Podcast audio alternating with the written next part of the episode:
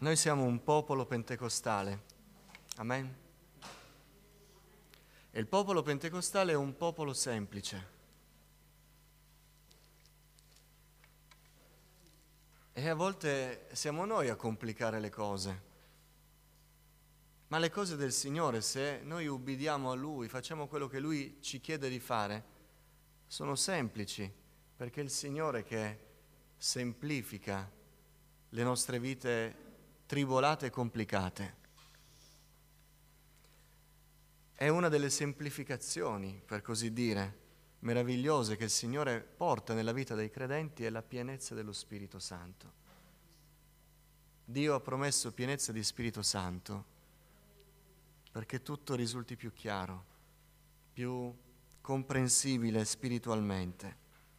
Ora noi leggiamo il passo della Pentecoste, Atti capitolo 2, dal verso 1 al verso 11 e poi leggeremo il passo in Genesi della storia della torre di Babele.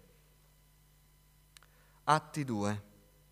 Quando il giorno della Pentecoste giunse, tutti erano insieme nello stesso luogo. Improvvisamente si fece dal cielo un suono come di vento impetuoso che soffia e riempì tutta la casa dove essi erano seduti. Apparvero loro delle lingue come di fuoco, che si dividevano e se ne posò una su ciascuno di loro. Tutti furono riempiti di Spirito Santo e cominciarono a parlare in altre lingue come lo Spirito dava loro di esprimersi. Ora a Gerusalemme soggiornavano dei giudei, uomini religiosi di ogni nazione che è sotto il cielo. Quando avvenne quel suono, la folla si raccolse e fu confusa, perché ciascuno li udiva parlare nella propria lingua. E tutti stupivano e si meravigliavano, dicendo, tutti questi che parlano non sono Galilei? Come mai li udiamo parlare ciascuno nella nostra propria lingua natia? Noi parti, medi, elamiti, abitanti della Mesopotamia, della Giudea, della Cappadocia, del Ponto, dell'Asia, della Frigia, della Panfilia, dell'Egitto, delle parti della Libia cirenaica e pellegrini romani, tanto giudei che proseliti, cretesi e arabi, li udiamo parlare delle grandi cose di Dio nelle nostre lingue. Passiamo a Genesi. Lasciamo lo stupore del giorno di Pentecoste e andiamo alla storia della torre di Babele. Genesi capitolo 11, dal primo verso. Tutta la terra parlava la stessa lingua e usava le stesse parole. Dirigendosi verso l'oriente, gli uomini capitarono in una pianura nel paese di Shinear e là si stanziarono. Si dissero l'un l'altro, venite, facciamo dei mattoni cotti con il fuoco. Essi adoperarono mattoni anziché pietre e bitume invece di calce. Poi dissero, venite, costruiamoci una città e una torre, la cui cima giunga fino al cielo. Acquistiamoci fama, affinché non siamo dispersi sulla faccia di tutta la terra. Il Signore discese per vedere la città e la torre che i figli degli uomini costruivano. Il Signore disse, ecco, essi sono un solo popolo e hanno tutti una lingua sola. Questo è il principio del loro lavoro Ora nulla impedirà loro di condurre a termine ciò che intendono fare. Scendiamo dunque e confondiamo il loro linguaggio, perché l'uno non capisca la lingua dell'altro. Così il Signore li disperse di là su tutta la faccia della terra ed essi cessarono di costruire la città. Perciò a questa fu dato il nome di Babel perché là il Signore confuse la lingua di tutta la terra e di là li disperse su tutta la faccia della terra. Signore, manda il fuoco di Pentecoste nella nostra vita, perché vogliamo che tu spiritualmente produca un solo popolo una sola lingua, un solo cuore che onori il tuo nome. Questo ti chiediamo insieme, Signore, davanti alla tua parola, nel nome di Gesù, il benedetto in eterno. Amen. Accomodatevi. Quando qualcuno legge la storia della torre di Babele, rimane un po' perplesso dalla decisione di Dio. Perché, Signore? Erano tutti uniti, tutti concordi. Perché, Signore, sei sceso e hai guastato il programma? Se c'è un grande problema riportato da tutte le persone, soprattutto in quest'epoca, e che ha generato eresie, false dottrine, una delle quali è l'ecumenismo, è proprio il, considerare che i popoli sono divisi. E già il fatto stesso della lingua crea divisione. Tante volte proviamo a incoraggiare fratelli e sorelle a testimoniare in culti o portare dei pensieri e loro dicono vorrei, ma eh, la lingua è un limite, non riuscirei a esprimere quello che che vorrei dire perché mi mancano le parole. Quindi sicuramente la lingua è un segno di divisione. L'umanità intera, le Nazioni Unite, eh, questa organizzazione che prova a mettere insieme i popoli, in realtà non fa nient'altro che gestire le guerre. Eh, è un tentativo, perché c'è questa idea di divisione. Perché Dio ha voluto dividere i popoli? E qualcuno ogni tanto legge questa storia di Babele e rimane perplesso. Il motivo per cui Dio fece così, come avvenne in Eden, che Dio dopo che Adamo ed Eva mangiarono del frutto dell'albero della conoscenza, disse, vi ricordate, ora che loro hanno mangiato quell'albero, buttiamoli fuori dall'Eden, che non arrivino a mangiare l'albero della vita e vivano in eterno. E uno dice, ma perché il Signore non ha voluto far vivere in eterno quelli che Lui stesso aveva creato a sua immagine e somiglianza? Il problema è che né l'unità né la vita eterna sono un bene se sono portati avanti col peccato. E il motivo per cui quelle nazioni avevano deciso di mettersi tutte insieme e costruire una città e costruire una torre era per alimentare il loro orgoglio. Non lo facevano per pace, per amore, ma per orgoglio. È qualcosa che unisce tutti sulla base dell'orgoglio, che è il principale dei peccati, porta alla morte. E Dio non vuole la morte. Quello avvenne anche in Eden. Dio non voleva che si perpetuasse in eterno il peccato, ma ha provveduto Cristo Gesù perché tolto il peccato noi potessimo sì allora avere la vita eterna. Questo è il motivo per cui Dio divise i popoli. Ma benedetto sia il nome del Signore, che è giunto il giorno di Pentecoste e il Signore ha fatto il suo programma. Ed è così semplice per noi. E noi dobbiamo questa mattina realizzare che Dio ha un piano di bene e prosperità per il suo popolo Dio prevede il bene per noi.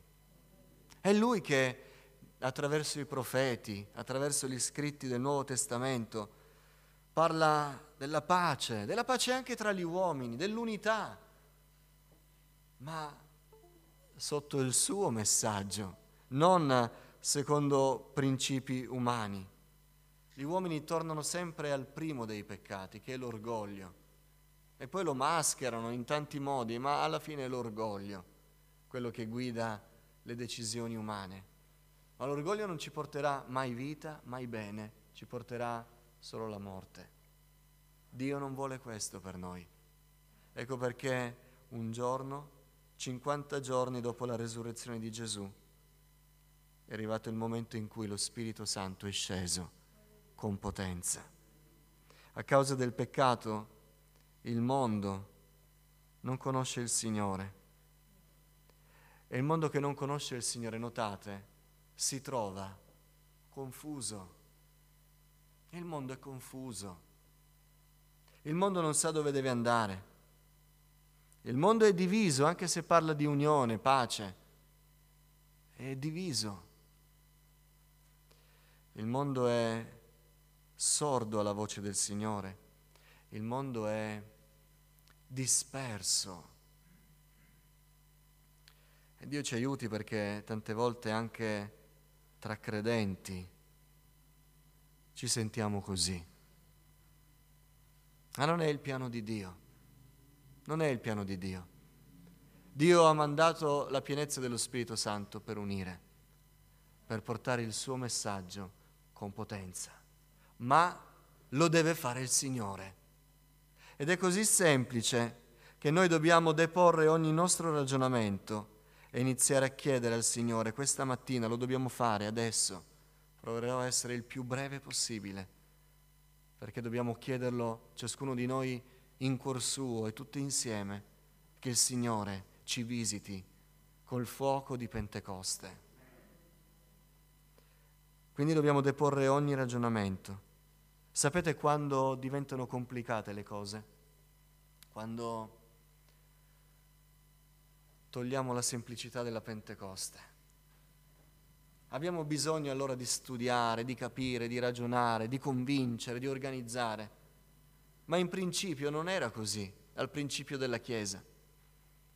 Ogni tanto privatamente col fratello Eligio scherziamo tra di noi e lui dice, io ho la seconda elementare, tu hai fatto le, le scuole qualche anno in più. E vi devo dire che vince la sua scuola davanti alla pienezza dello Spirito Santo. Ma questo non vuol dire che chi ha fatto qualche anno di scuola in più è escluso, è accolto se fa come Paolo e dice io considero tutti i benefici, gli onori, gli attestati umani come spazzatura davanti all'eccellenza della conoscenza di Cristo. E questo dobbiamo fare, perché altrimenti, pur volendo l'unità, la chiarezza, la pace, l'amore, noi proveremo a ottenerli con mezzi umani e non li otterremo perché cercheremo altro. Ma questa mattina noi vogliamo la pienezza dello Spirito Santo, proprio come avvenne a Pentecoste. A Pentecoste troviamo il rimedio all'errore della torre di Babele. È a Pentecoste che tutto viene risolto. È a, ten- a Pentecoste che Dio diede la possibilità agli uomini di costruire quell'unità che non era più basata sul peccato, sull'orgoglio, sull'arroganza, sulla mancanza di perdono, sul desiderio di portare avanti i propri intenti, ma sul messaggio di Dio. Lo Spirito Santo, la potenza dello Spirito Santo porta chiarezza in un mondo di confusione, ma la chiarezza che lo Spirito Santo porta riguarda il messaggio di Dio. Perché se l'uomo non riceve il messaggio di Dio, di un Dio che vuole salvare, di un Dio che vuole consacrare, di un Dio che vuole appartarsi un popolo, che si purifichi per il suo ritorno, se il mondo non accoglie il messaggio di Dio, tutti gli altri messaggi che il mondo si ingoierà non lo porteranno alla vita. Dio vuole portare chiarezza riguardo al suo messaggio in un mondo di confusione. Le lingue erano un segno, le lingue sono ancora oggi un segno, non sono il fine, non sono l'obiettivo, sono il segno, sono l'evidenza iniziale, sono la dimostrazione che lo Spirito Santo è venuto nel nostro cuore e ha fatto qualcosa, ci ha dato qualcosa, ci ha dato una parola. E pur essendo lingue celesti, incomprensibili alla mente umana, sono il segno che parlano del vero fine. E il vero fine delle lingue, il vero fine della pienezza dello Spirito Santo è portare a Dio chi non conosce il Signore. Quello è il fine. Radunarli in un punto in una città che non è questa volta Babele, ma è la città di Dio, è il Tempio di Dio, è la presenza di Dio. E quelle lingue sono il segno, noi abbiamo letto a Pentecoste che li udirono, alcuni studiosi dicono che gli apostoli in quel momento si trovavano al Tempio, in un luogo, in una, in una camera, in un angolo del Tempio, perché altrimenti come fecero tutti gli altri a udirli parlare se erano in casa privata? Altri commentatori dicono che si trovavano in una casa privata, ma il, il, suono che udirono fu così forte che attirò i passanti, si radunarono e poi in qualche modo gli apostoli uscirono. Non lo sappiamo con certezza, ma sappiamo con certezza che quel segno, quelle lingue, radunò i popoli, li unì ed erano di molte nazionalità. Dio cancella la confusione tutti seppero che c'era un Dio che visitava gli uomini, dando loro potenza per attirare a Lui. Un mondo confuso ha bisogno di udire chiaramente che Dio è grande. Amen. Noi abbiamo bisogno di chiedere la pienezza dello Spirito Santo con il segno iniziale, evidente, delle lingue perché il mondo deve sapere che Dio visita il suo popolo in modo soprannaturale e potente e deve essere attirato dalla manifestazione pentecostale e dire Dio allora è ancora presente tra i suoi. Perché se non sarà così, noi proveremo a dire vieni da noi, si parla di Gesù, vieni da noi, il Signore è tra di noi, vieni da noi e vedrai che il Signore manifesterà la sua gloria soprannaturale. E quelli diranno, ma come? Perché devo venire da voi? Parlano meglio gli altri, vado dagli altri. E Gesù è lo stesso. Quante volte stiamo sentendo questa frase? Inizia a darmi l'orticaria, e Gesù è lo stesso, e crediamo tutti allo stesso Dio. Se non c'è la Pentecoste, noi non potremo dire niente di diverso. Se non c'è il segno delle lingue, ma io mi sento ripieno dello Spirito Santo. Ma perché il Signore allora ha deciso di dare il segno iniziale ed evidente delle altre lingue? Perché gli altri siano attirati a un'opera soprannaturale che Dio fa dal cielo verso i suoi e toglie la confusione riguardo un Dio presente. La potenza dello Spirito Santo porta unità in un mondo diviso riguardo però al messaggio di Dio.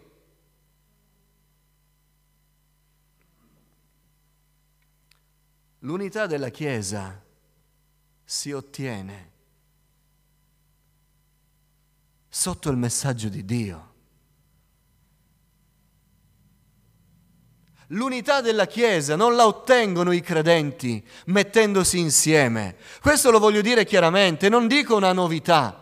Lo dissero degli scrittori nel Novecento, uomini di Dio, lo dissero uomini di Dio nell'Ottocento, lo dissero nel Settecento. Nella storia della Chiesa è sempre stato detto, l'unità della Chiesa non la ottengono i credenti. Stiamo insieme, in fondo amiamo tutti Gesù, perché dobbiamo essere divisi? L'unità della Chiesa la fonda Dio con l'opera sua. Gesù è il capo della Chiesa, Gesù è il fondamento della Chiesa, Gesù edifica la Chiesa, Gesù ha dato lo Spirito Santo a guidare la Chiesa. E quando c'è la pienezza dello Spirito Santo, quello Spirito benedetto e potente unisce la Chiesa nel messaggio di Dio. A Pentecoste nazionalità diverse si ritrovarono insieme e furono insieme, giudei, quelli del Ponto, quelli della Cappadocia, quelli della Frigia, proseliti, giudei e romani, tutti, chi veniva da cultura pagana, chi veniva da cultura ebraica, tutti udirono parlare delle grandi cose di Dio nella loro lingua. Si guardarono, parlavano lingue diverse, ma udivano lo stesso messaggio. E sappiate che il messaggio che udivano è quello che abbiamo letto all'inizio, quello di Gioele di un Dio che ha il suo giorno in cui giudicherà il mondo. Non accoglierà tutti, giudicherà il mondo, ma chiunque avrà invocato il nome del Signore sarà salvato. Tutti udirono quel messaggio, tutti lo accettarono, tutti si prostrarono e furono improvvisamente uniti. Chi li aveva uniti? Una riunione? Venite, non fa niente. Se tu credi al battesimo dello Spirito Santo, io non ci credo, non fa niente. Amiamo Gesù? Non li unì nessuno. ci pensò la pienezza dello Spirito Santo, che mentre parlavano in lingue, Dio fece un miracolo e ognuno sentiva tutti i battezzati, tutti parlare nella loro lingua. Noi li udiamo, ma com'è che tu li, odi nella tua lingua? Io li odo nella mia lingua. Cosa stanno dicendo nella tua lingua? Stanno dicendo che Dio è santo. Stanno dicendo che Dio è vivente. Stanno dicendo che Gesù Cristo è il Messia che abbiamo atteso. Ma lo stanno dicendo nella mia lingua. Ed erano uniti. Benedetto sia il nome del Signore. Questa è Pentecoste. E la Pentecoste porta chiarezza, unità. Se non è così e vogliamo vedere gli stessi risultati, se vogliamo vedere concordia, pari consentimento, ma qui non parliamo di cose, eh, se siamo d'accordo, cosa cucinare all'agape, oppure qualcuno mi ha detto una parola, allora mi arrabbio, non vengo più qui, vado più lì. Que- questa non è l'unità spirituale che vuole il Signore, qui stiamo parlando dell'unità di una Chiesa che andrà in cielo.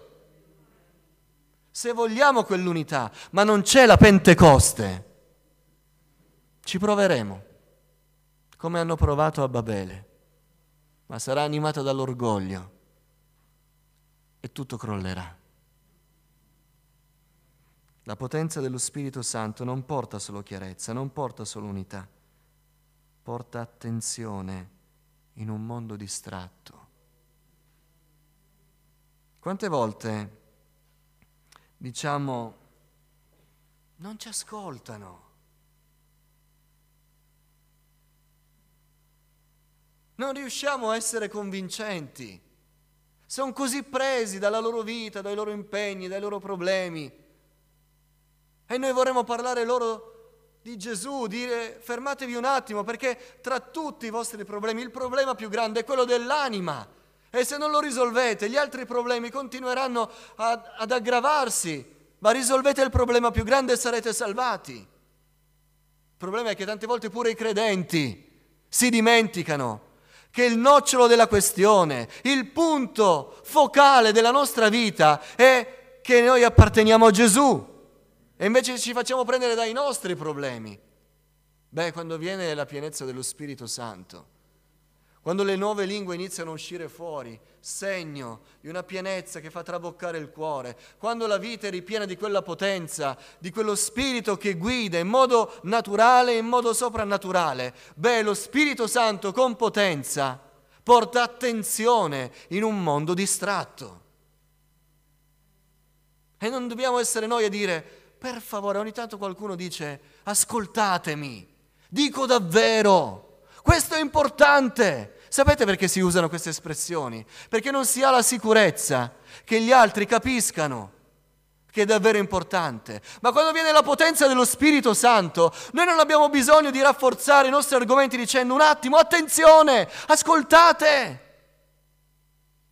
Perché è lo Spirito Santo stesso a portare attenzione, dire qui sta succedendo qualcosa che è più importante della mia vita, è più importante dei miei impegni. A volte noi ci scoraggiamo. A Pentecoste si radunarono spontaneamente e non erano andati a sentire gli apostoli, non erano andati a sentire i seguaci di quella nuova setta. Stavano facendo gli affari loro, erano in giro per le strade di Gerusalemme per fare le loro commissioni, per andare al Tempio, avevano i loro impegni, ma improvvisamente i loro impegni non erano più così importanti e spontaneamente prestarono attenzione. Dovremmo forse essere onesti con noi stessi. Quando non ci prestano attenzione, non che devono prestare attenzione a noi, ma al messaggio che il Signore ha messo nel nostro cuore. Non è forse perché non siamo ricolmi di Spirito Santo. Perché gli apostoli dovettero solo dire un attimo, voi 3.000, 5.000, quanti siete, un attimo di silenzio, vi spiegheremo. Non dovettero radunarli. Fermatevi, venite, abbiamo qualcosa da dirvi. Ci aveva pensato la potenza dello Spirito Santo.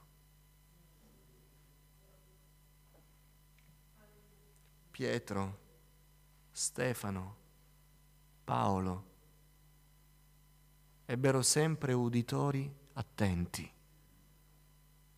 ma non si impegnarono mai a telefonare, vieni, vuoi partecipare, vuoi ascoltare? Vabbè, spostiamo di mezz'ora, perché se vengo, faccio mezz'ora prima poi non vieni, hai l'impegno, hai il sugo da girare hai l'impegno, la visita da fare, oggi non vieni perché hai un altro impegno, oggi sei stanco, oggi sei triste. Mai si sentì Pietro, Paolo, non dissero mai nulla, iniziarono a parlare e trovarono davanti gente che diceva, fratelli, che dobbiamo fare? Chi li radunò?